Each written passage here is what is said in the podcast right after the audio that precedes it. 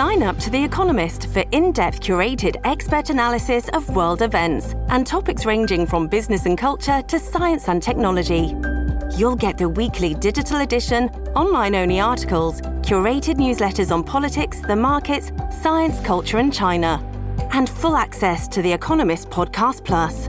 The Economist is independent journalism for independent thinking. Go to economist.com and get your first month free.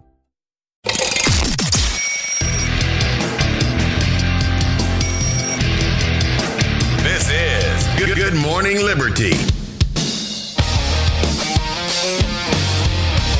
Well, what is going on, all of our liberty loving friends? Welcome back to another fantastic episode of the Good Morning Liberty podcast. I'm one of the hosts here, Charlie Chuck Thompson. Follow me on Twitter at McCoy3PM. We just we just talked about this in our Patreon group. Uh, we don't really give out our, our personal Twitter handles, but more than welcome to follow us personally. Uh, uh, Twitter for the entire podcast is Good AM Liberty at Good AM Liberty, but you can follow me, McCoy. 3 p.m. And with me, as always, the one who knows just about everything there is to know. I, I don't remember your handle, so you're gonna have to. I don't either. You're gonna have to handle that. It doesn't matter. And, if, uh, if anyone wants to hear from me, they should go to at Good AM Liberty. Okay, there we That's go. where where you you will hear from me. it's Mr. Nathaniel Paul. I was Nathaniel telling Paul. I was telling Charlie, um, I went on a Twitter storm last night after my Ambien kicked in and tweeted like 14 tweets. And then you deleted it. And you I just did delete left it, it, for the 'cause I- world to see. I woke up this morning in in, In a, haze, panic? and I was just like, "Oh God, no! What did I do?" And I went back through and read through some of it, and um, You know, no you one know, would- it, it wasn't too bad. I just I could have said it better. no one would have ever known it was you though, because it was through Good AM. It could have, they could have thought it was me. In the first tweet, I said my Ambien just kicked in, so Oh, okay. I'm going to live tweet this episode that I'm watching right now. I literally said that in the first tweet. Oh, there you go. So, you know, that's not that just wasn't really I thought it was hilarious at the time. Yeah. But um listen, I'm prescribed medication, okay? I've got what do I have? Narcolepsy. Yes. I got that. You wouldn't think And you'd need a little bit of amnesia. Yeah, you wouldn't think Yeah. you would need Ambien for that, but sometimes you just can't sleep. So Yeah. anyway, Not milk of amnesia, but check out our Twitter sometimes around midnight or so. If you see anything come out at that time, it might be crazy. screenshot it. Yeah, screenshot it exactly and post it later so I can't get rid of it. Nate's ambient tweets. So it wasn't anything bad. I was actually tweeting like some Ayn Randian philosophy because I was watching. About a house episode. I was watching House, the TV show, because that's what I watch when I go to bed. And Yeah. um, they were talking very Ayn Randian philosophy. You know what I think the listeners want, Nate? What's that? They want you to live tweet Braveheart. no, Watch it going to. and live tweet it. I'll live tweet the Patriot. Tell us your tears and your excitement. I don't want to. and all of that. Live. T- I demand it. Everyone in the, the group right now on live demand it. I'm not So- going to. And and honestly, it's just because you've made such a big deal out of it. So no, I'm not. I'm, I'm gonna not going to watch Braveheart. bigger. I'm gonna keep making a bigger deal. I'm not going It. to. I'm not going to watch break. Guys, this is the Good Morning Liberty podcast. Thank you for listening. Thank you for subscribing. If you haven't done that yet, what the heck is wrong with you guys? We talk about life, liberty, and the pursuit of meaning every single day of the week when we want to, and it's not a national holiday. And we will be here every single time. It says good morning. It is morning time in Hawaii right now. Yeah. Even California. I hear it's still morning. Uh, well, yeah, technically. I guess it is. Maybe. For the next few minutes, it will be. So it's morning for some people. And uh, we just wake up in the morning. We're like, man, liberty. Love it. Good, Good morning. morning. Good morning, liberty. That's how we wake up. So we Or talk at least what's left of it. just a little bit. I try to appreciate the small liberties that we do still have. There Yeah. are a few of them, you know. It- it- there's a lot of stuff to be upset about, but you can still appreciate some little things, like being able to go on a Twitter tirade on on Ambien, which has never hurt anyone's career whatsoever. It's only helped. From what I hear, it's a Yeah. good thing to do for sure. But uh, Sam said Ambien TikToks would would be a good idea too. Yeah, So I don't think that's good. it's a new trend. I'd be laying in bed at that time on Ambien and just like TikToking it up, yeah, like talking about stuff. My wife would be all weirded out when I might start even, doing that. Might even So start dancing. You know, I could do a dance. like the brand new Lamborghini Kapka. no, Yeah, one I, of those. no one wants to see that. You got a pistol on your side? It's a Glock?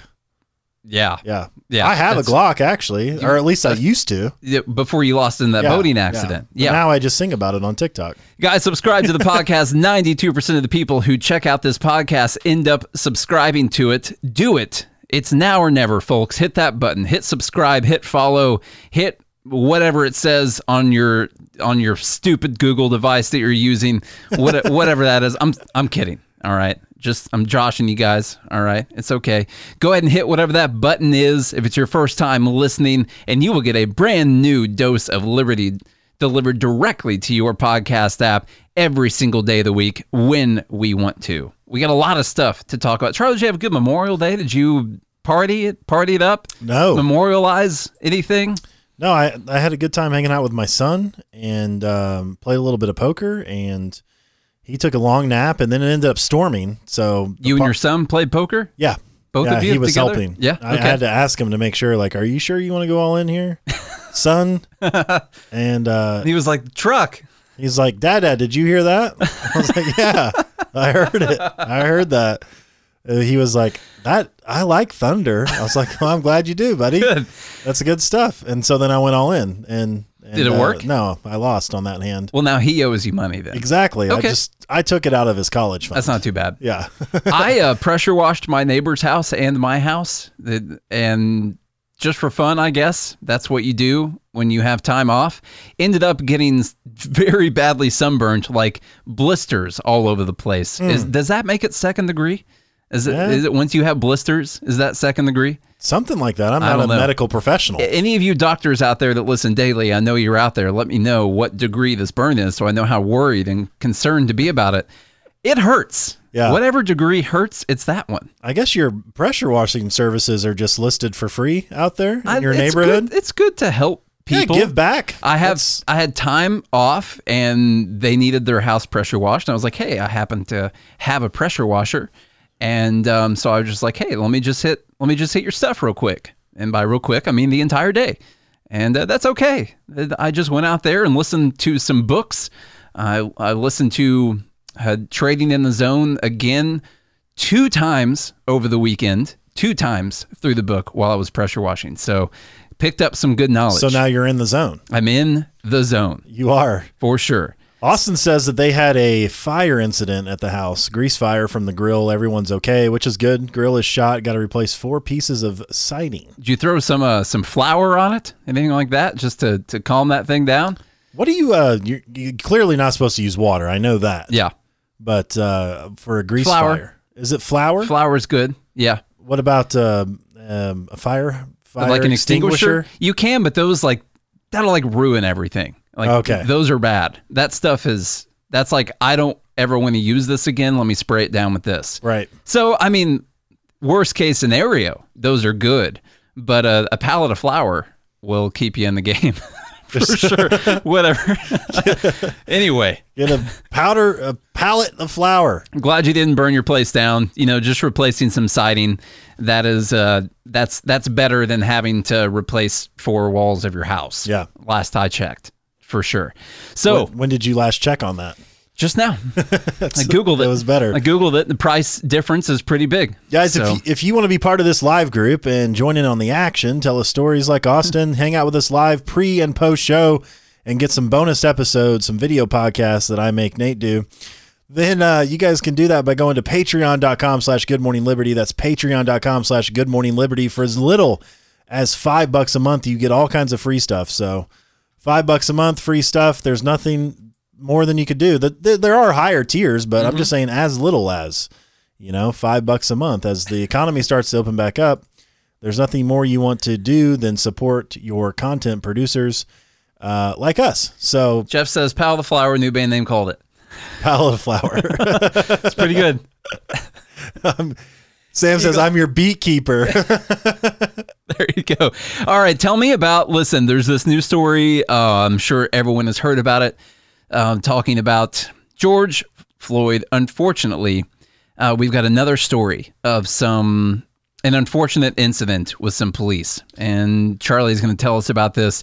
We'll go through uh, a few of our opinions on Yeah. this while this we're still always- waiting for all the the details and all that. This is always so frustrating. You know, I, I saw a friend of mine post like, how many of these do we have to be aware about before we start to change some policies? You know, like, uh, we'll get into it. Let me get into this story. This is coming from the local uh, station, the local CBS station in Minnesota. Use of force experts say police restrained restrained George Floyd for too long. A black man who died in police custody in Minneapolis was seen on a bystander's video pleading that he could not breathe as a white officer knelt on his neck during the arrest and kept his knee there for several minutes after the man stopped moving. Now, the fact that the black man was a victim and the white and the officer was white doesn't matter in the scenario. It's one human holding another human down. However, there tends to be some type of, uh, I would say, systematic issues inside of the criminal justice system. Mhm. I mean, and I you know that from history. Obviously, there's there were Jim Crow laws. You know, they had s- separate white and black yeah. water fountains and schools and all kinds of stuff all the way up into the mid 60s. Well, And s- uh, typically, you know, minorities, uh, if you were to look statistically, would have a lower economic status than non-minorities, and and those are the people, the people with a lower economic status, are going to be the people who are committing a lot of petty crimes, Except for Uh, Jews. and so, It's true. obviously, look Jews- it up. Jews are a minority right. and they do pretty well economically speaking. So, other than that, uh, uh, but My- my- but I say that because my girlfriend does a podcast called Make It Work. You guys should check it out. Uh, if you're into, they talk about pop culture and uh, it's a lady podcast, and they get they get they get pretty graphic on some things. I mean, go check explicit. it out. Don't you want to hear Charlie's girlfriend talking graphic? Don't listen. Uh, don't let your children listen to it. But anyway, her friend, her best friend that she does a podcast with, Morgan, she's a Jew, and they were talking about their. They they did an episode. She's Jewish would be the proper way She- to say that. She's Jewish. Okay. Well, she says it herself on the podcast. She's like, I'm a Jew. So she's Jewish. And they were talking about things like um, that wouldn't work in a relationship for them. And they, they were talking about bad. Morgan brought up bad financials. and then she made the joke. She was like, I know that I'm talking about finances and I'm Jewish. so, anyway, side story. Anyway, we're talking about somebody that died. Sorry. The man who died was identified as George Floyd by Ben Crump, a prominent civil rights and personal injury attorney who said he had been hired by Floyd's family. Two experts on police use of force said the officer clearly restrained the man for too long. The man was under control and no longer fighting, said David A. Harris, a University of Pittsburgh law professor who specializes in police conduct. Andrew Scott, a former Boca Raton, Florida police chief who, who now testifies as an expert witness in use of force cases, agreed, saying the officer, officers should have at least rolled him on his side so he could breathe. The death was a combination of not being trained properly or disregarding their training, Scott said. He couldn't move. He was telling them he couldn't breathe and they ignored him. I can't even describe it. It was difficult to watch, and it was very difficult to watch. Now, the video doesn't capture the entire thing. Of course, the, the officers are saying that he resisted arrest and all of that stuff. Let me finish this. We'll get into this. In uh, Minneapolis, kneeling on a suspect's neck is allowed under the department's use of force policy for officers who have received training in how to compress a neck without applying direct pressure to the airway. It is considered a non deadly force option according to the department's policy handbook. A chokehold is considered a deadly force option and involves someone obstructing the airway. According to the department's use of force policy, officers are to use only an amount of force necessary that would be objectively reasonable. That's clear. Oh, okay. The police union asked the public to wait for the investigation to help its uh, to help uh, to take its course and to not rush to judgment. That's a quote, by the way. Quote: Do not rush to judgment and immediately condemn our officers. The Hennepin County Attorney's Office, which would handle the prosecution on police uh, of police on state charges, said in a statement that it was shocked and saddened by the video and pledged to handle this case fairly. The U.S. Attorney's Office in Minnesota declined comment. The FBI is conducting a separate federal civil civil rights investigation at the request of the Minneapolis police. The BCA said messages left with the FBI were not immediately returned. Okay, so the very beginning, the officers claimed that he resisted arrest. They basically had no choice. They had to hold him down. The very beginning of the video, they don't show. According to the reports that we that I've seen, at least, um, and some news reports, local news reports, is that uh, he was found trying to fraudulently use another name. And they found him in his car, drunk in a parking lot. And they asked him to exit the vehicle, and he did. And then they said he resisted arrest, and so they they got him down on the ground and they handcuffed him. Now, the police have admitted that they they had his knee, they had their knee on his neck for 7 minutes. 7 minutes. now, once you get a guy in handcuffs, it, I don't know if you watched the video, but it didn't look like, especially drunk, didn't look like he could really run. Yeah. Like what? Why do you need to keep your knee there? I don't understand that. Except for wanting to show force, That's wanting that's, to show that you have the power. that's really all all I think it is. I, I think a lot of these cops now, obviously, we can talk racism or not racism or whatever it is, and honestly, we're just we're not going to know. We don't know what's in the the the police officer's heart whatsoever. But what I what you can see is that the guy is clearly subdued on the ground, and they've got there he's got his knee in the guy's neck. There's like five seven officers. minutes. The guy's in handcuffs, and at that point, I mean, he's he's subdued. Like you don't need to be choking him with your knee anymore. You really don't need to, unless you have a lot of pent up anger and aggression, and you're mad that the guy was resisting, and you're trying to teach him a lesson. And that and that's really that's where my mind goes with it. You have a lot of people who who go around all day talking police officers. Now, listen, I'm not a police officer. I'm that is a very difficult job for sure. Had a lot of you know cops in the family, things like that, that that going around with a lot of pent up aggression. And when they get an opportunity to let some of that out, I think you see a lot of times that they they lose control and they end up taking out a lot of frustration on someone. Now, is there a pattern that this typically happens with with you know black people who are who are resisting arrest and and not white people? I don't know. I don't know the numbers on that. I Definitely a pattern in media coverage. it's it's a pattern in media coverage. And listen, I'm not saying it's not a pattern uh, from the cops to- towards doing this for black people. Uh, what I'm saying is it's definitely a pattern in media coverage. I don't I don't know what the numbers are on that for how often this happens to to white people instead of black people. I, I really don't know, but the, the the problem here is I think we have a lot of people who really want to show that they have force over people. Now, this specific thing, I would be speaking a little bit differently. You know, say that this were a drug crime, then we could easily go into a conversation about how this is something that should not be illegal.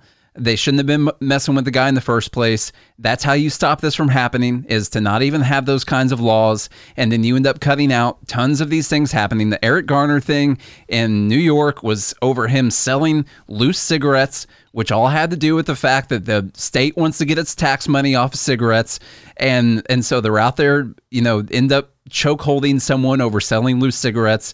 You know, there's all kinds of laws like where maybe you wouldn't have prevented this cop from doing this right here, but you could definitely have prevented tons of these things from happening if you just had laws, uh, if you did not have laws when someone was not taking away liberties from another person, like someone who had drugs on them or who was selling drugs or who was selling cigarettes or something like that. There shouldn't even be an altercation with the police at that time.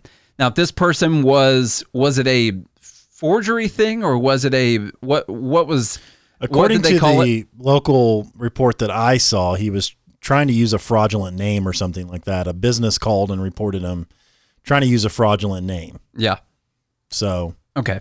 my thing is, and I'm I'm with you on that. it- I I'm not excusing what they did at all. I I'm mean, not that- either. that- I'm not all. either. I my thing is, and this has kind of been a libertarian position for a long time, is is that there really needs to be um, a big change in the use of force by police officers. And I know a lot of people will say, "Well, what if somebody gets away?" Well, it's I think it's better that someone gets away than someone dies. Um, unfortunately, like this. Now, this police officer might have put his knee on somebody's neck or put his knee on thousands of necks. You know, Yeah. maybe that's what he's done before. Um, and and nothing's ever really happened.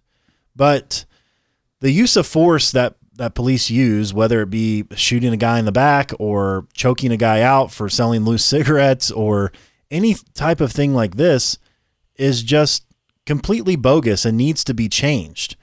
And I would like to see the police move more towards. Now I know they can't completely do this, but they should move more towards like firefighters and EMS and those types of people. Like, hey, when we need you, we'll call you. Yeah. You know, like we'll call you out, and if there's a disturbance or something like that, which in this case was, they were called out there. But at the same time, it's like they have to change the policies, and it can't. The excuses are going to have to stop. In this age of video and social media and all of this stuff, it has to stop. There's just no way that that this can continue. Yeah, and this just this is a this is a human issue, and this is cops not thinking that they are above the people that they are supposed to be protecting all the time. You know, this person is is always you're always innocent until proven guilty in a court of law. It should be treated as such. There should be the minimal use of force possible. Once you have the guy on the ground, he's in handcuffs. You've got your knee on his neck. Like it's time to move on, not to sit there for 7 minutes after that. So it's it's terrible that this kind of thing happens. I can't come up with a good with an amazing libertarian answer that would tell you that this would never happen again if we just had a nice libertarian government, uh, because we would still have some type of liberty protecting officers out there, and those people would still be prone to being able to show some type of force. We can easily make the case that all the times that this happened when they were chasing someone down over a drug crime, selling loose cigarettes, all that stuff, we can easily make the case that, that you could that you could get rid of this, that you could stop this from happening in a lot of cases. Um, this comes down to this officer doing a terrible thing. Uh, hopefully, he pays the price for it. I mean, it's it, it is what it is. I mean, he he he killed someone. He he held them down and he and he choked them out where they couldn't breathe for nearly 10 minutes and you're going to have to pay the price for that. So that's that's all I got on it. So Yeah. I don't and know. And it's sad. It's sad for the the man. Obviously, was killed and his family. Um, something. I mean, maybe the guy was doing the wrong thing. Sure, but did it warrant a death sentence? No. And the answer to that's no. And that's- It's clearly no. That's the thing that a lot of people need to ask themselves like this person is committing this crime. Now, short of the obvious, you can always ask yourself does this crime warrant a death sentence or would it even be better for them to be able to get away and catch them at another at another time? I just saw someone uh, stealing something does that warrant a death sentence? Do do any of these? So before you use force you need to have a threshold where you say like I don't need to kill this person because they committed this crime. I have to at least stop before that happens for sure. And I think a lot of people don't don't draw that line. So um uh, moving on to a little bit of this is a little bit of coronavirus news but it goes along with something that we've been talking about which is that there's going to be a lot of unforeseen consequences from destroying your economy. And this is one of them. Now, listen, I don't know that this guy's story is completely true, but this is probably happening all over the place. I think crime is up for sure. It's been up in my neighborhood. I can tell you that, according to my neighborhood app. It's it's up.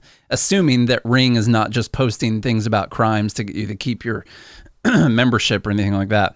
Uh, aside from that, this is from another CBS local, but out of Miami. Unemployed South Florida man It's always a Florida, Florida man. man. Unemployed Florida man tells police he robbed store to feed his family. Now, Charlie, I have a moral, I have a, I have a moral philosophical question for you. Would you steal a loaf of bread to feed your family If I had to, if you had to? if I had to, If it were your only option, yeah, truly your only option. I'd probably go hunting first. Yeah. and, you know, do other things. Yeah. But if it if it was last resort, yes. I don't know if we're at the point where this is last resort only option or people are going to starve to death. There's nothing I can do to earn money whatsoever. This is my only option. Yeah, we're not there I yet. don't know if we're in, if we're at that point, especially in Florida, who's obviously been more relaxed, been all over the news about how they've been more relaxed about all of their measures. So anyway, out of Miami, an unemployed Florida man accused of robbing a beauty supply store told police he was trying to get money to feed his family, an arrest report said. Uh, Manuel Eduardo Zamora Torres, 40, apologized to officers when they arrested him on Saturday, the Palm Beach Post reported. Boynton Beach police investigators said Zamora Torres wore a camouflage bandana and blue gloves when he pointed a gun at a Sally's Beauty Supply employee on Saturday and took an undisclosed amount of cash, the report said. Torres sped away when officers approached his vehicle at a red light, driving on the sidewalk to get away, the report said, but officers boxed him in with their vehicles and arrested him. he told investigators he'd been out of work for two months and needed money to feed his family. He stated that he was not that it was not an excuse for what he did and wanted to apologize, according to the police report. Torres now faces charges of robbery with a weapon and aggravated fleeing. That's worse than normal fleeing Yeah. when you're aggravated about it. An attorney for him wasn't listed on court records. So anyway, this is one of those potential repercussions from shutting down your entire economy. Now, it doesn't excuse anyone robbing a place, especially at gunpoint. It doesn't excuse any type of removal of liberties from other people. That doesn't Right. fix the problem. But you're going to statistically have more things like this come up as people can't earn any money, like it becomes illegal to earn money in different places. They're going to be breaking in the cars. People are going to be robbing places, trying to get cash. More of it's going to happen. So that this is just another one of those things that could potentially pop up out of that. I just thought that that was an interesting story to to go over. So that Very interesting. I don't, we don't have to spend a lot of time on that. It's just a little bit of a little bit of news for you. A little bit of Oh, news. Nothing like a South Florida man I know. I know. to get things going for you. But So- these unintended con you're right. The unintended con- consequences are going to skyrocket, and we'll see that. Um, I don't know if you put the Dr. Fauci story in here or not, but I didn't because it was all the way back on Friday, Friday? and and I just these are found all it stories I pulled today. You know, I sent it to my brother, and I was like, "Uh oh, was he supposed to say this?" it's something like we've been talking about for months now, and it's something that now everyone is starting to realize, and it like at least for me, especially in like my circle of family and friends, especially from with the ones on the left, I've been I've been tried to uh, be made to feel nothing but shame and guilt for my stance. And now all of a sudden, the PhD, the the doctor graduated first in his class from Cornell, Who last week we were Who- supposed to listen to anything that he said. right? And now he's saying, "Hey, look, if you don't open up the economy, there's going to be unintended consequences that might outweigh staving off the virus." And what? Yeah. What? What? What? How You bad me? is it? What? How bad is it? Oh, and it's just uh, you know these it's a multivariate issue and i told you guys from the very beginning just pay attention that's what i said and you'll be amazed how the turntables they will turn they will turn for sure. yeah I'll go into this next article since I, I didn't get much reading time in right there, and I need to get my reading practice for the Yeah. day. You know, this is an interesting article. Now it's it's from Slate.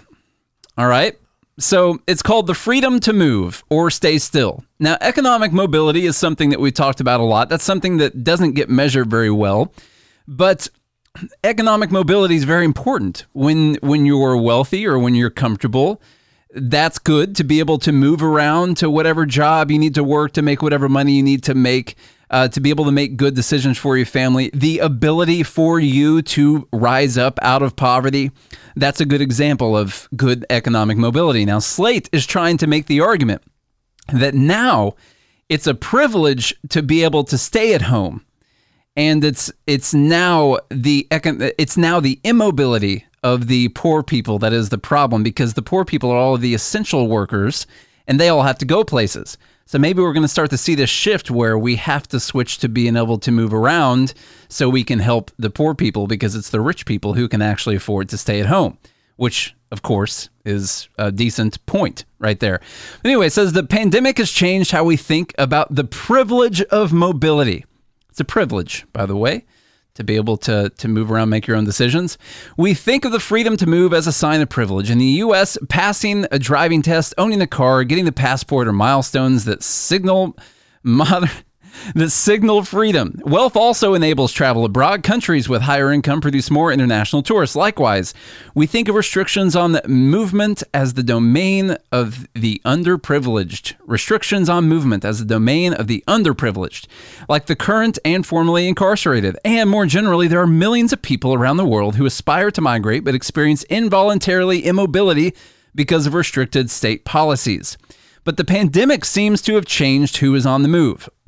Governments around the world have advised people to self isolate. But who is able to follow this advice? In the United States, it is largely the richest 25% who can work from home. What percentage are we ever supposed to really care about? Like, is it 1%, 25%? Is it just whatever percentage you can pick for an article? I don't know which one it is. Well, you know, Nate, there's the world is just only filled with haves and have-nots. That's all it is. Yeah. See, I like to think if I can say something, um, if I can say something very, uh, I don't. This is this is corny. That's what you could say, and it's and that's a corny word on its own, right Yeah. there. I don't think of have and have not. I think of haves and haven't yet's. oh, nice. There you go. That's a much better way to think when's, about it. When's that book coming out? I'm working on it. I'm working Yeah. on it. In the United States, it is largely the richest 25% who can work from home. As the New York Times observed weeks ago, the middle class's swift shift to virtual life has been striking. White collar workers at large companies, why does it matter what color your collar is? Workers at large companies are likely to be some of the last to return to the office, if they do so at all. They may be thriving at home, finding previously elusive downtime and investing in new hobbies. Meanwhile, essential workers continue to be mobile. People working in manufacturing, food services, and healthcare, none of them can work from home. These frontline workers are not just disadvantaged in terms of class, they're dispropor- disproportionately women, minorities, and immigrants. Of course they are. Of course they are. Of course. In this world of white collar quarantine, is immobility the new marker of status? We might be tempted to conclude from this that the world's first truly global event has not only changed who is on the move, but also fundamentally altered the relationship between mobility and privilege. It's always mm. interesting to delve into the brains of, of people like this. Mm-hmm. For starters, there have always been at least two sides of immobility, not just involunt- involuntary involuntary immobility, but also privileged immobility. Jesus. Now there's privileged immobility and privileged mobility. Everyone keep account of your privilege. Keep all right? track. Check your privilege for this article. The involunt the invol the involuntary immobile include 40 million internally displaced people across the world who are unable to return home or to leave the country where they reside. But alongside the hundreds of thousands who would migrate if they could but can't, there are millions who don't want or need to leave home to improve their lives or escape violence. So now it's just so you know, it's an inequality if you were able to secure yourself a position at a job where you could work from home. Just just so we can go ahead and clear that up. That's the idea that we're trying to get across here. yeah, you didn't get there. That this You is the new uh, inequality. came because of your privilege. Yeah. It's also about how the movement is represented and experienced. Healthcare workers are some of the most visibly mobile in this pandemic, receiving applause in cities around the world. But while the deaths of frontline doctors in the US and China are causing outrage, only the US and China, blue collar frontline workers might be more aptly described as sacrificial than essential. And across the Gulf from us, millions of Indians have been forced to migrate after losing their livelihood as, a res- as a result of the coronavirus lockdown, but face threats of being shot on sight if they violate quarantine. Getting crazy in India over there. So, I wanted to just tell you what my idea was on this article. This is the idea that I get when I read something like this, because this whole thing is talking about how privileged you are, Charlie and me, mm-hmm. for being able to work from home, for being able to log on to something and work. Maybe you're going to log on and trade. Maybe you're going to log on and write code. Maybe you're going to work as an accountant or a financial analyst or whatever it is. You're privileged, by the way. Yeah. And now you've we've created an inequality I pray. because f- I mean, I pray for myself every day. yeah, you you should. Yeah, I try to pray the privilege away You to try and just get. Right. uh, Do you at least hate yourself? Some. every morning. Okay. I look. you? I look in the mirror and I'm just. Are you going to atone for your sins in I any kind of way? Yeah, Okay. yeah. I'm gonna. I've got a naked parade starting. and People throw tomatoes at me. Coming up soon. Okay. Remind me to miss that parade. Every I'm busy. you know, every day I look at is. myself in the mirror and I just, you know, I pray for my privilege and, you know, I just ask for a, a shield of humility. and I just can't imagine. My point here is that I, I can't imagine going through the world and only seeing things in terms of privilege and underprivilege and equality and inequality and only seeing that. And even in a time like this where you're someone who's able to work from home, and now, of course, the essential workers and the people who can't work from home, well, those are mostly minorities and women. You know, so it's it's the it's once again the evil rich white men who are able to work from home right now. Those are the those are the people They're holding everyone back. that are holding everyone back Right. and that we can't we can't organize our society to help those people because they they just truly don't understand and all i would have to say about that is quit sitting there worrying about those people that are working from home and if you want to get a job where you can work from home then acquire the skills necessary to be able to do that and quit worrying about anything else other than that. Mm-hmm. That's all i would say to do. It, get online and learn something. Enter into an income share agreement with someone who's going to teach you the code or something like that or get on khan academy and there's tons of free classes on there. You can learn how to do anything. Get on youtube learn some kind of a skill There's a lot of customer service moving to work from home. And all, all, kinds, of stuff. all all kinds of jobs that you can get and work from home right now and so th- there's nothing we can do about the fact that nurses need to be in hospitals like they they can't work from home that well Doctors. Doctors need to be in hospitals uh, servers at restaurants need to be in restaurants and cooks at restaurants need to be in restaurants Truck drivers Like- drive trucks. like that's those kinds of things yeah. But what what are you to do about that? Like if you don't want to have one of those jobs, then work on it. Acquire the human capital, acquire uh, up your hum, human capital, up your skills to the point where you can be one of these evil, terrible white collar people working at home. Now, what if my Just boot- do that. What if my bootstraps are missing? Then then guard on it, make some more bootstraps. Here's the thing. Okay. I will give this article. I'm, I'm not going to give it any credit, but I will say it has. It does have one thing right, but it takes it uh, down a totally different wrong path. Economic mobility is essential to people's liberty and freedom. Okay. And the problem is, it's not about privilege versus the underprivileged or not privileged. And it's not about the haves or the have nots. What it's about is you have to ask the question what is keeping people from economic mobility? What is keeping them from moving into the upper echelon, uh, moving tiers or classes or however you want to see it? What is stopping them from becoming more successful to where they could work from home or they could do other things? And the answer is it's not privilege. The answer is government. Government is the leading cause of making it more difficult to be mobile economically. Yeah. There's no other f- greater force. You talk, want to talk about licensure laws, regulations from the FDA, the ATF, the Department of Education, all of it. They're all hurdles that keep people from moving economically. You know, like why could why can't people who know how to cut hair just decide to cut hair? Open up you could work from home by opening up a business in your home to cut hair. You got to have a separate license in You gotta have a Tennessee, li- by the way. Um, not just to be able to cut hair in a salon, but if you want to cut hair at your home, that is a separate license Yeah. that you have to get. Oh, but that's privilege. Yeah.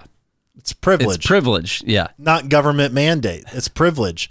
This is what bothers me, and this is why we say liberty is essential to people living the best lives possible because it's government getting in the way that stops a lot of people from economic mobility. And then you do leave it to the people who have more to keep gaining more unfairly. You know, you leave it to those who have more to be able to do more unfairly because um, you know a, a rich person can send their kid to haircut school and pay the 30 grand to get their haircut license and then they can give you know they can pay for do, two separate licenses and then they're the ones that can do it. But the poor it's, kid It's a Pareto distribution. exactly. Well that that plays into it but i think the government regulations and mandates and stuff that's what makes it unfair. Yeah. you know that those things are required before you can offer a, a service or product to a person that's freely willing to give you money for it. It's a, supposed to be a free exchange. So um, economic mobility is important but it's not it's not privilege versus unprivileged it's government getting in the way Yeah. it's disgusting But it's even at the end of the day, like, but even if it is the government's fault, which which it is, and I'm sure they're sorry. Okay, work past it. Okay, Charlie worked past it. I worked past it. Mm-hmm. My wife worked past it. And all of us are people that were literally selling plasma at one point in time yeah to to pay bills. Literally. Yeah. What's the max amount of times you can donate plasma in a week? Charlie can tell you that. Okay, my wife can I tell remember. you that. I think it's three. It's three. though. Yeah, It- three. When when my wife was in college, when we first moved to Nashville, she was donating plasma every single I week. did it when I still lived in Illinois. okay, yeah, you did it when we were in Illinois. You did it when we were traveling around in our first band. You know what's crazy? I had two jobs, and I still donated plasma. Yeah, just getting some of that extra. I was just trying to that greedy, wealthy plasma money. store it up. Yeah. you got like twenty bucks. Hey, twenty bucks. Back in the day, that could buy you four meals at McDonald's if you Oh did yeah. it right. twenty bucks. I was good for another month at that time, for sure. Yeah, I used to not get nervous until I was down to less than a value meal at McDonald's, and I was like, "Oh, what am I going to do? Mm-hmm. What am I going to do?" No, but it's it's just We all can't be Todd from Wedding Crashers with a hell of a lot of advantages. yeah, It's- you, know? know? he's got all the advantages in the world. That Charlie I- does right here.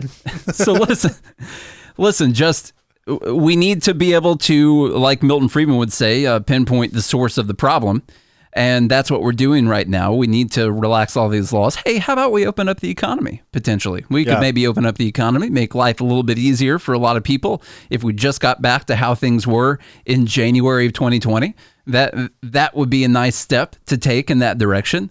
But if if that's not possible, then you're just gonna have to work yourself to death trying to learn some kind of a skill so you can be valuable to other people. Listen, if you want other people to bring you things, you're gonna have to provide value in some kind of a way. Mm-hmm. And if the only value you can provide is waiting tables, that's great. I waited tables for eight years.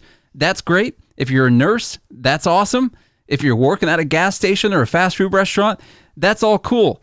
But if you you're gonna receive back the value that you put in the society, like the true monetary value, if you're gonna ask other people to to be giving you things, you can't just expect to be able to get things from society without also reciprocating and putting value back in the society. And you're gonna have to make the decision: is that gonna be through waiting tables, or if I want to be able to work from home? Well, is am I just magically going to be able to work from home, or am I going to have to acquire the skills to be able to do that? And if that's something you want to do, then you're going to have to work on acquiring whatever those skills are for whatever that job is. The question you have to ask yourself is what what do you actually want out of life? Like what do you want in life? And to you know steal something from Gary's to steal something from Gary Vee is like I think most people just don't want to put in the work. You'd rather watch Netflix, you'd rather watch football, you'd rather watch you'd rather go to the bar and have a few drinks. And again, there's nothing wrong with that. It all depends like what's your work-life balance? Like what do you what do you want out of life? You can't sit there and say, "Oh man, some guys and girls, they just get so lucky. If only I was privileged like they were." You know, there's plenty of people in minorities that have become massively successful. Massively. They're billionaires that are minorities. Right? Yeah. It's not just the old rich white people. And so you have to ask like, okay, what do I want out of life and what am I willing to to to do to get there? I've had a very interesting career, I would say, a very interesting life. I mean, right out of high school, I was playing music and that was my number one passion, but I I went to nursing school. Like I was like, "Oh, I'm going to be a nurse." And then when I got there and I tested really well, they're like, "Hey, have you ever thought of anesthesi- uh, anesthesiology?" I'm like, "No, never have." They're like, "Well, hey, you can make a lot of money if you do that." I'm like, "I'm doing that." You're going to be a nurse anesthetist. A nurse anesthetist, yeah. I was like, I'll do that. And then the band I was in got signed um, to uh, And then sued. a, a great a great record label. But we did we started touring and I was like, you know what, college will always be there. Even though I had a full ride and everything, I was like, ah, skipping out. It's college will always be there. And then I went and played music for a while. And in between music, I waited tables and I did construction work and I did all kinds of stuff. It was a constant I, I was trying to bring revenue in any way I possibly could. Um, and so I learned a lot of valuable skills. I mean, that was my college experience was going on the road and I became decently successful at music. I mean, I, I- we weren't no, I wasn't Justin Bieber by any means, but uh, you didn't, I did all that. And then when I actually uh, quit music and I quit touring around, I went back to bartending and doing construction work to bring in money. And then I knew someone that needed a lot of people in the healthcare field. They needed like 40 people. And I was sent on as like elbow to elbow support. I never even coded anything in my life. And I I literally worked 18 hours a day while I was on that job to learn what I know now. that people pay me a lot of money for now. Yeah. Like cuz because I was willing, yeah, I got a chance to do some contract work through a friend of mine, which by the way, networking super important. You guys should note that one down. Be friendly to people and network. Um, it'll get you a lot of places in life Even if they suck. even if they suck. Um, and I'm not saying suck up to them. I'm not saying don't stand your ground or have principles. I'm just saying networking is massively important. Um, so through that, I, I literally worked 18 hours a day. I was the first guy in, the last guy to leave, and I busted my ass working as hard as I possibly could to learn everything I could learn in a short amount of time, and I did. And within two years of doing that, I started my own company. And you The can rest get- is history. you can get there anyway. Like there's no f- real formula to it. It's it's hard work. But you did all that while being white. Yeah, Is the so problem. that was that's what made it so was easy. Mm-hmm. easier for you to Yeah. do that. That's that's Yeah. the problem. That's So why my trailer was nicer when I was a kid. there's no way that It was a your white trailer. There's no way that your first employee was black. There's there's there's no way. There's Yeah. no way that person was getting paid 50 bucks an hour. I would've never- at, yeah. at all. Not I mean uh, that would just be insane, wouldn't it? Yeah, it would be terrible. No way you had a black employee getting paid 50 bucks an hour. Man, I didn't actually because he was making 60. yeah, that's true.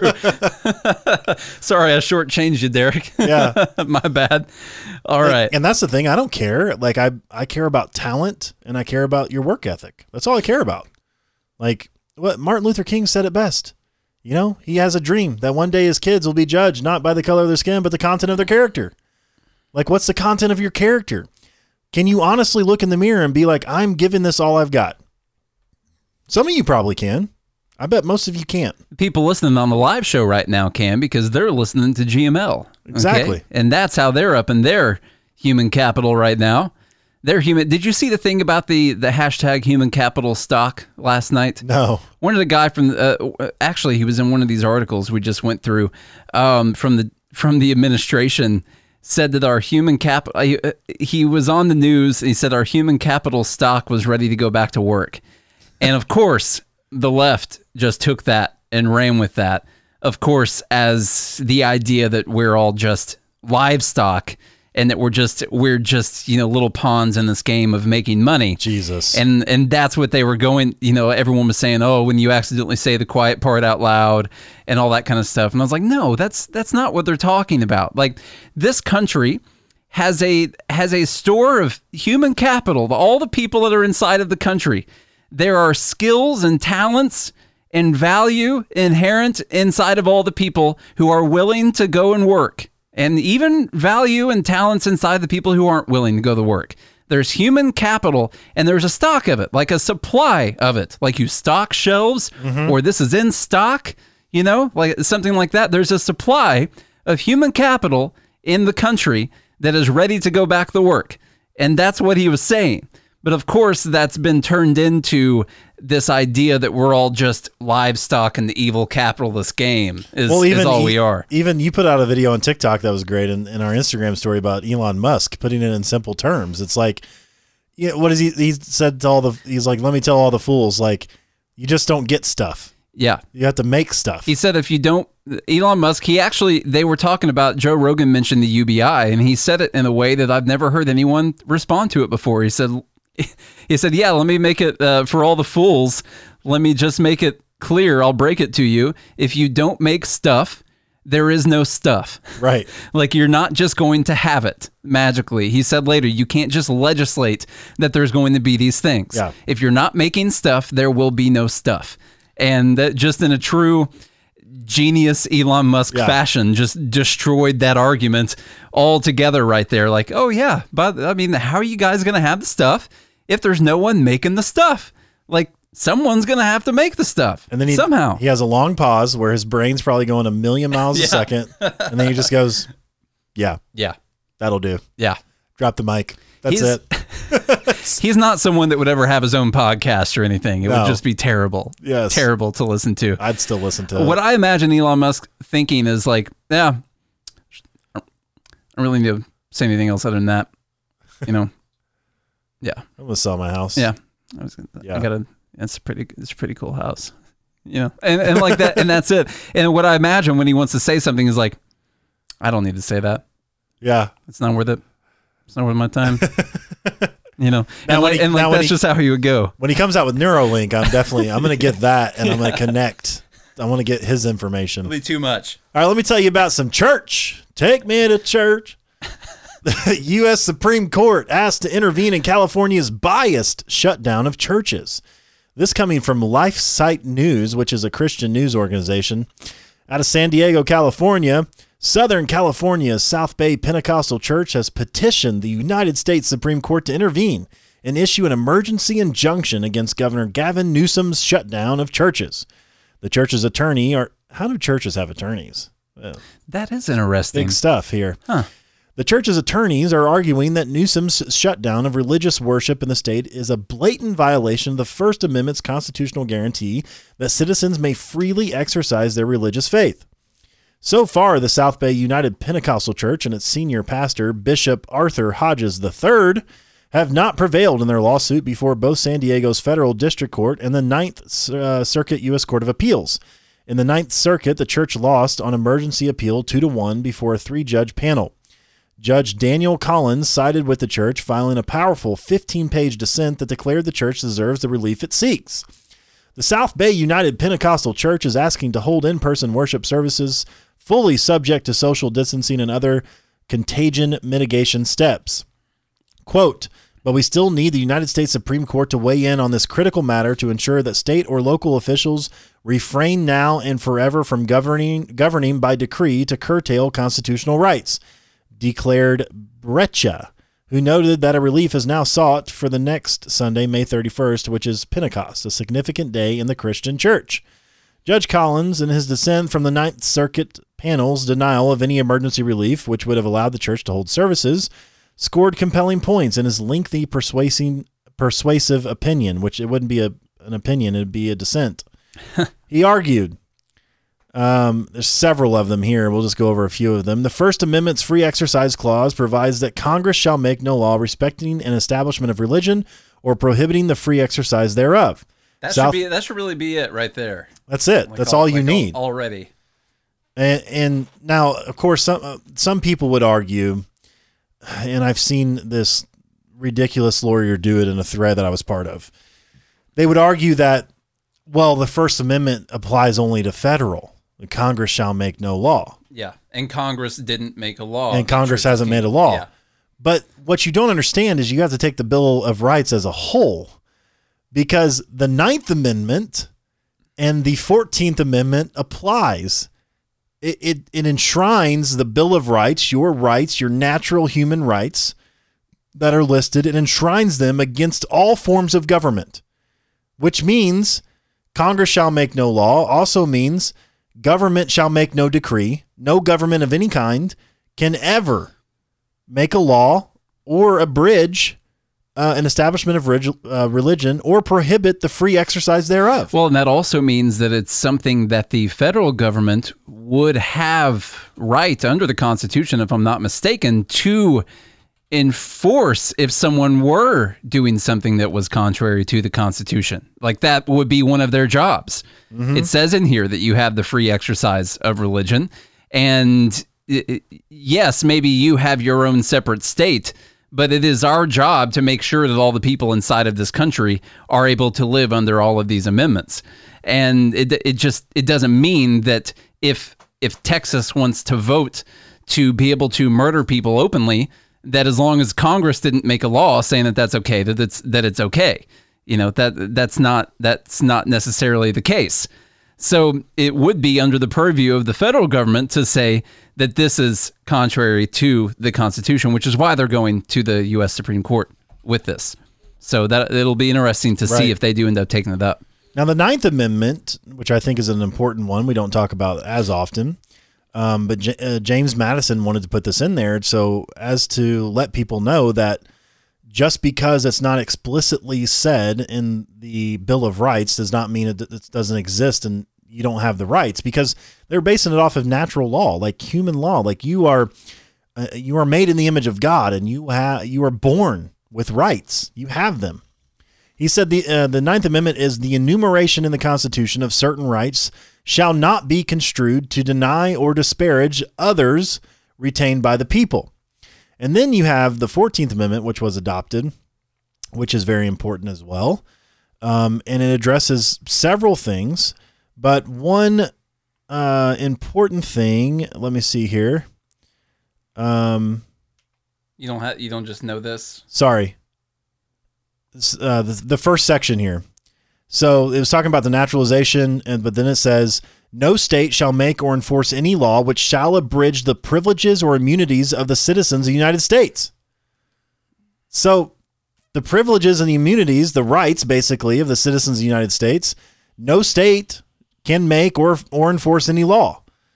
Um, now, of course, some might argue that well, this is a this is an emergency. You know, this is a this is a It's a- emergency it's a, su- power. it's a super duper emergency. It's a super So duper this all problem. goes out the window. Um, but I think on you know we can go on on this, but the simple answer is that the church absolutely has the right. Now, I, I will say, in the middle of a pandemic, maybe you should uh, not gather in giant, large gatherings for your own safety, but that's up to you. Yeah. Maybe you don't think this is much of a threat, considering ninety nine point nine nine seven people have uh, the world's population have survived so far. Maybe maybe you don't think it's a threat. Maybe you think that you can go and worship your God. You can worship God in church, and that you need to be there on Pentecost to receive the Holy Spirit. Maybe you need to be in the church walls for that. Mm-hmm. And if that's what you truly believe, then there's no way that any kind any kind of government can hold you back from doing that. Now, what I would say is, And it's amazing how these constitutional law scholars Yeah. can come to this conclusion. I just I need to go read the opinion to figure out how they finagled their way around the First Amendment. Can you do the next article real quick, and then I'll I'll say my point on this because they go together. Okay. This one coming from Fox News, a little bit less Christian than LifeSite. Trump announces that houses still of Christian. but still probably still Christian according to my daddy. Trump announces that houses of worship are essential, calls on governors to open them up. President Trump on Friday announced that new Centers for, Di- for Disease Control guidance will classify houses of worship as essential, as he called on governors to allow them to open right now after being closed during the coronavirus lockdowns.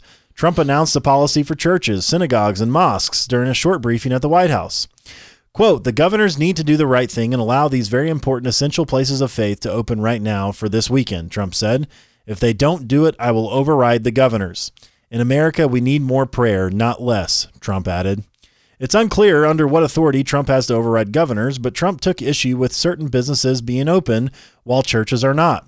Attorney General Bill Barr already warned last month that coronavirus restrictions by state and local government should be applied evenly and not single out religious organizations. Quote, some governors have deemed the liquor stores and abortion clinics as essentials, Trump said, but have left out churches and other houses of worship. It's not right, so I'm correcting this injustice and calling houses of worship essential. Essential.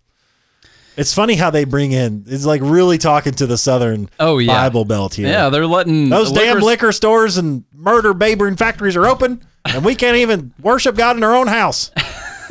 it's funny how they put that stipulation in there. It's like They really, that in. really speaks to this Southern Bible Belt. It's You know, when we used to serve at Olive Garden, it was so funny when we first moved here. It's hilarious because you're in Tennessee, which is still part of the Bible Belt, even though Nashville's pretty progressive. Um, it was hilarious. You could tell, especially after church on a Sunday, you would go up to the table, and it was required at Olive Garden that you offer wine, a wine sample to everybody at the table, unless they're underage and you would so you would come to the table with a bottle of wine. I'm sure people have, you've gone to Olive Garden have seen this taking place. I can't tell you how many times I went to a table. They had all the wine glasses turned upside down on the edge of the table. Before you could even say your name or say hello, you'd walk up to the table and they'd look at you in disgust and be like, "We don't drink." like, "Oh, okay, Karen. I wasn't going to offer you any Chianti. I'm sorry. I hate it when Pentecostal Karen comes in there. I just uh, We don't drink. we don't drink. well, do you drink water? So uh, I'll say my piece on this now that we made it through both articles. This should apply to everyone. All the articles, all the discussion that's coming from the churches and from Trump and all of this should not just be purely on religious grounds. Okay? It should not, like, if you're atheist, it doesn't mean that you have to be locked inside your house. If you want to worship the Tesla factory, then you need to be able to go to the Tesla factory and pray to Elon Musk. Okay? You cannot classify what is religion, what is not religion. If your religion is that you worship a new movie, whatever it is, then you need to be able to go do that. I'm I'm glad that they are doing this, and of course, on religious grounds, they're going to get some footing to do it. They're going to get some traction to be able to do it. But the First Amendment does not only apply to people who are religious. The Constitution does not only apply to people who are religious. So if you're non-religious and you want to congregate in a building of people who all think that Forrest Gump is the best movie ever, and you want to talk about whether or not Forrest Gump or Lieutenant Dan are the most important characters in the movie, and you want to you want to watch it over and over again, then you need to be free to do that. Okay? It does not matter whether or not you're reading from the Bible or you're reading from the script. The script, sure. or the script. or the script, okay? The scripture or the mo- script. the movie script. okay? It doesn't matter. All right? And Tom Hanks said, now this is this is always the case. Like the whole this t- took me back when I put this in here. Took me back to the whole bake the cake scenario, and it's like, well, you should be able to resu- refuse service if it goes against your religion. You should always be able to refuse service if you own a property and someone came in there and you don't want them to be there or you don't want to perform a task for that person. They don't get to force you to do it. It doesn't matter if it's because of the religion that you are or for any reason. Maybe they like the Eagles and you're a Cowboys fan. Maybe they're a Democrat and you're a Republican, or, or vice versa. Like it, the free association of people is the important part mm-hmm. here, not just the religion. So that that's what I wanted to go on, and I don't only- the I don't like it when they just go down religious lines and act like we need to protect the Constitution because of religion. I agree, but also because an- all people are free and we need to protect those rights. it's an easy statute to argue. It is. That's, what I'm why. saying. There's traction on it. You can do it, and people are convicted in it, and and you can argue this, and you can get the traction in the media to be able to go to the, the to the Supreme Court eventually. And I and I get that. I understand why they're doing it, but it's the non-principled part of this that drives me insane because if any group of atheists that wants to get together and and run their podcast or do their political event or whatever they want to do, you can't say, well, because this isn't a religious gathering, we can stop you from getting together. That there has to be a principle. Are people free or are they not? That's it. Okay. The only the only time you can be stopped is if you're again your rights end where another's begin. You can't have a religion where you sacrifice children Yeah. anymore. Not anymore. It's used- frowned upon heavily Yeah. these days. Yeah. Yeah. So your rights end where another's where another's begin. You can't that cannot be a religious gathering. They can Yeah. they could the state can shut that down. But uh, pretty much anything else. Anything else goes. Any, anything else. We draw the line right there. Sacrificial children. Yeah. That's it. You can do anything else. But no, it's just there's no principle here. And it, and that drives that drives me nuts. Now I hope this goes to the Supreme Court. We've said several times on this podcast, these laws are not going to hold up. If they go to the Supreme Court, there is no way any of these measures are going to hold up at at all. This is unconstitutional. All of it. Clearly. Clearly unconstitutional. I have no idea how these the the Court of Appeals and the and the Ninth Circuit like how do how do you even get a job as a judge? because they're they're political judges. And it, uh, It's ridiculous. Judge Knapp talks about that in that book. Um, Lies the government told Yeah. you about how political the judicial system is. you Jeff know? Jeff asked, "What about church's chicken?" yeah. If you want to, if you want to get The yourself answer to that is some, no. It's only Chick Fil A. only Chick Fil A, but they're Yeah. already closed on Sunday. Yeah, Do we have to force them to open on Sundays? Because I want some on Sunday. probably. I think we have to for l- religious reasons. What do you like better, churches or um, Chick Fil A? Chick Fil A.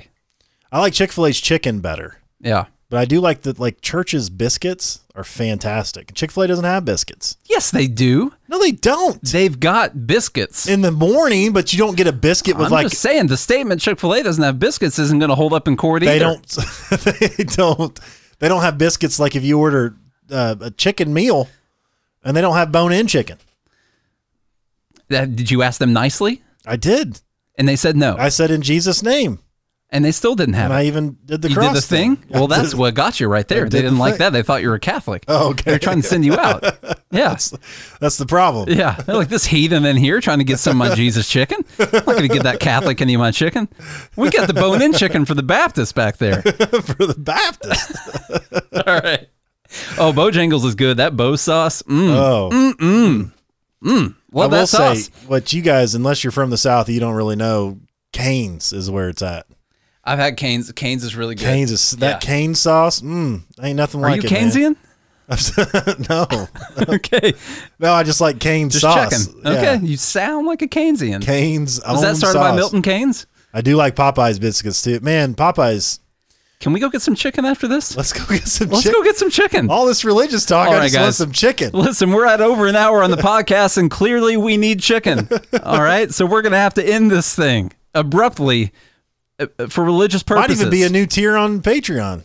go get chicken. Yeah, send us chicken. Send us. Send us. wait, they send us chicken. They send us How chicken. much money do they have to pay a month to send us chicken? I don't know. I mean, they get our home address with that, so I guess that's That's uh, that's it's a, worth. it's a trade off. It's a weird trade off, but I'd give out my home address for a certain amount of money. That'd be Yeah, fine. I I'll trust the people listening. Popeye's chicken, Cane's chicken, Church's chicken, Zaxby's chicken. Cane's chicken is I- sup- supplemental government chicken. I don't. it's that fake chicken. Cane's chicken doesn't actually exist. I don't think. I think he's making that up. Yeah. Some of that fiat chicken. All right. This is getting out of hand. Yeah, this is good. This has gone Uh, too far, just like the shutdown. All right, guys, listen. We got a contest going on. You know, Charlie will tell you about the contest. I'm going to tell you about mastermytrades.com. I love trading. I don't know if you guys will like it, but speaking of learning a skill so you can work from home and just hit a button, maybe hit three buttons. I don't know. Maybe hit three buttons today, something like that. Yeah. You know, you can actually learn a skill where you can trade stocks and be able to make money from home. Now, there's a lot of risk involved with trading. Of course, things don't just go in one direction, they go in both directions. So you got to define your risk. So we talk about money management, risk management, being able to grow a small account, doing some long term trades, doing some short term, very short term trades sometimes. If you're interested in learning how to do that, how we use support and resistance and trend lines and all kinds of stuff like this to devise all these different strategies, which we will tell you what all of those are, and you can pick whichever one fits your brain the best, then go to mastermytrades.com today. Today, we got a couple new signups over the weekend. Do it right I love seeing some new people in there. Guys, there's a hundred videos on the website and new videos all the time. All the time. That doesn't really hold up since I said 100 like a week ago.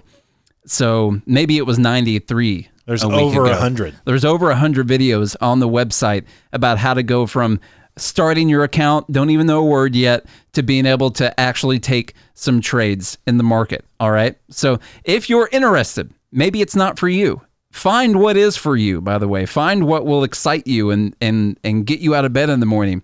I love trading. I'm staring at the charts when I'm high on Ambien trying to buy currencies at night and I'm looking at it in the morning. I wake up, my phone's still on my chest and I'm in a position and even though I was in it. We don't recommend. We don't teach that strategy. That's, a highly class. technical, that's like upper level experienced strategy. It's like Okay. taking LSD and writing a song. that's how I have to be able to take risk. You know, I'm not I'm not really great at taking risk. So eventually I once I hit F it, I just go ahead and, and I and I just take that trade after it kicks in, you know. No guys, that's not a strategy. If you are interested in hearing the actual strategies, then go to mastermytrades.com. Do it. do that. And look, part of this contest that we're running, uh, which is the Good Morning Liberty stimulus package, and that's a five hundred dollars straight to your pocket. More than likely your phone. It'll be a transfer of like PayPal or something. But uh, it's 500 bones, and we're doing that drawing on June 2nd. I'm out of town on the 1st, so that's why we're doing it on the 2nd. And you uh, not only are you going to win $500, but you could also win a lifetime subscription to mastermytrades.com, what Nate was just talking about. That includes the pre market analysis. So you get pre market plus the entire class, over 100 videos, all of that for free for life. So it is a monthly subscription that we will give you for free for life plus $500. And you can turn that $500 into whatever you want. It's endless. The possibilities are endless. Literally endless. Um, if you want, I did ask you to be the one of 100, and we already have 100 reviews uh, in the in the podcast on iTunes. So you guys have done an amazing job with that. All five stars, by the way, which is absolutely fantastic. We can't thank you all enough for that. So all you people that got in on the first hundred, you have five bonus entries into this contest. Uh, the others, you can still get one bonus entry by leaving a rating review, and plus it, it helps us out big time. The algorithms and, and people searching for liberty or libertarian or uh, whatever politics, uh, it helps us move up the charts. So we appreciate all of you doing that. I'll, I'll read um, a couple here, the newest ones coming in. This is uh, my number one podcast by Joe Bo Davis, Joe Bob, Joe Bob Davis. If you will put aside your political views and listen to these guys with an open mind, they will make a lot of sense. Plus, one of them does a pretty good impression of Donnie Baker from the Bob and Tom Show. You're welcome, man. Um, Donnie another, Baker on the Bob and Tom show? yeah, that's how he started. Oh, really? That's how he started. Yeah, he he was uh he would call in. Yeah. And he, he always started like, I don't even know where to begin. I'm say past. uh, all right, this one by Steve Herman, preaching liberty. I honestly cannot remember how I came across the Good Morning Liberty podcast. Seems like forever ago. These guys live their principles every day. I have also adopted their slogan for my life as well, which is life, liberty, and the pursuit of meaning. Plus, they've come out against death. How could you not get on board with that? For anyone looking for a place to fit in, especially if you're not uh, if you're not on the left or right, and just love freedom, liberty, and of course the Constitution, you'll love listening to Nate and Charlie. Just give them a chance. You never know what will happen. Thanks again, guys, for all you do when you feel like doing it. It's perfect Nice. you guys have been uh, you guys have been amazing, and so we really appreciate you guys leaving those rating and, ratings and reviews. That'll get you some bonus entries. So join the contest. Tell your friends about the contest. Maybe you guys can split. You can always watch the class with somebody else. you know, if you got a few friends, be like, hey, you guys want to join Master My Trades together? We can all split it. That's a way to do it. Um, of course, we don't mind. We're trying to help as many people as we can. Uh, but because we provide value, we expect value in return. That's that's all it is. So if you want to get in on that, then you go to goodmorningliberty.us slash stimulus. That's goodmorningliberty.us slash stimulus. Sign up. All kinds of signups that we had uh, over the last week. And the secret, are we given the code word today, Yeah, the secret code word today, uh, which is the same as always, is Murica. M U R I C A. Just Murica. And uh, her birthday's coming up on July 4th, which is celebrated by all Hopefully, we'll all be allowed to leave our houses to go celebrate yeah, our freedom. to cook our dogs. and, you know, Austin, sorry about your grill in your house. Hopefully that doesn't happen to you guys. Um, but anyway, sign up. Goodmorningliberty.us slash stimulus with the code word Murica. M U R I C A. You're welcome. You're welcome. There you go. All right, guys, that is the show for today. Tell a friend, tell your communist uncle, communist. I always say communist. I don't like saying communist, I guess. I don't know why. It's just it's just axed from my vocabulary, you know? That those darn dirty commies. They're just always they're just always creeping up on you.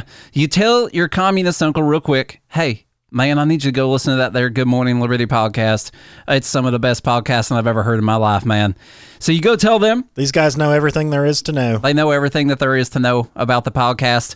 So you go tell your communist uncle, and then he has an aha moment. And he's like, oh my God, you're right. Everything that I thought my entire life was wrong. And I love you, nephew, so much for showing me this. I, I was trying to think he's your he's your uncle. Now I believe right. in freedom. And now I believe in freedom. Now I now I don't want to force you to do the things that I want. Okay, so that's what you do, and that's how it works exactly every single time. We uh, statistics have shown that 92% of the time this podcast works every time at converting people from communism. So you definitely want to tell those friends, tell your family, go ahead and do all those things, rating and review. Join mastermytrades.com get in on the contest for 500 bucks. Go get some of your favorite jesus chicken whichever one it is. And if you guys do all of those things and charlie means all of it then we will be right back here again tomorrow. Until then you guys have a good day and a good morning liberty. If you have a problem figuring out whether you're for me or Trump, and you ain't black.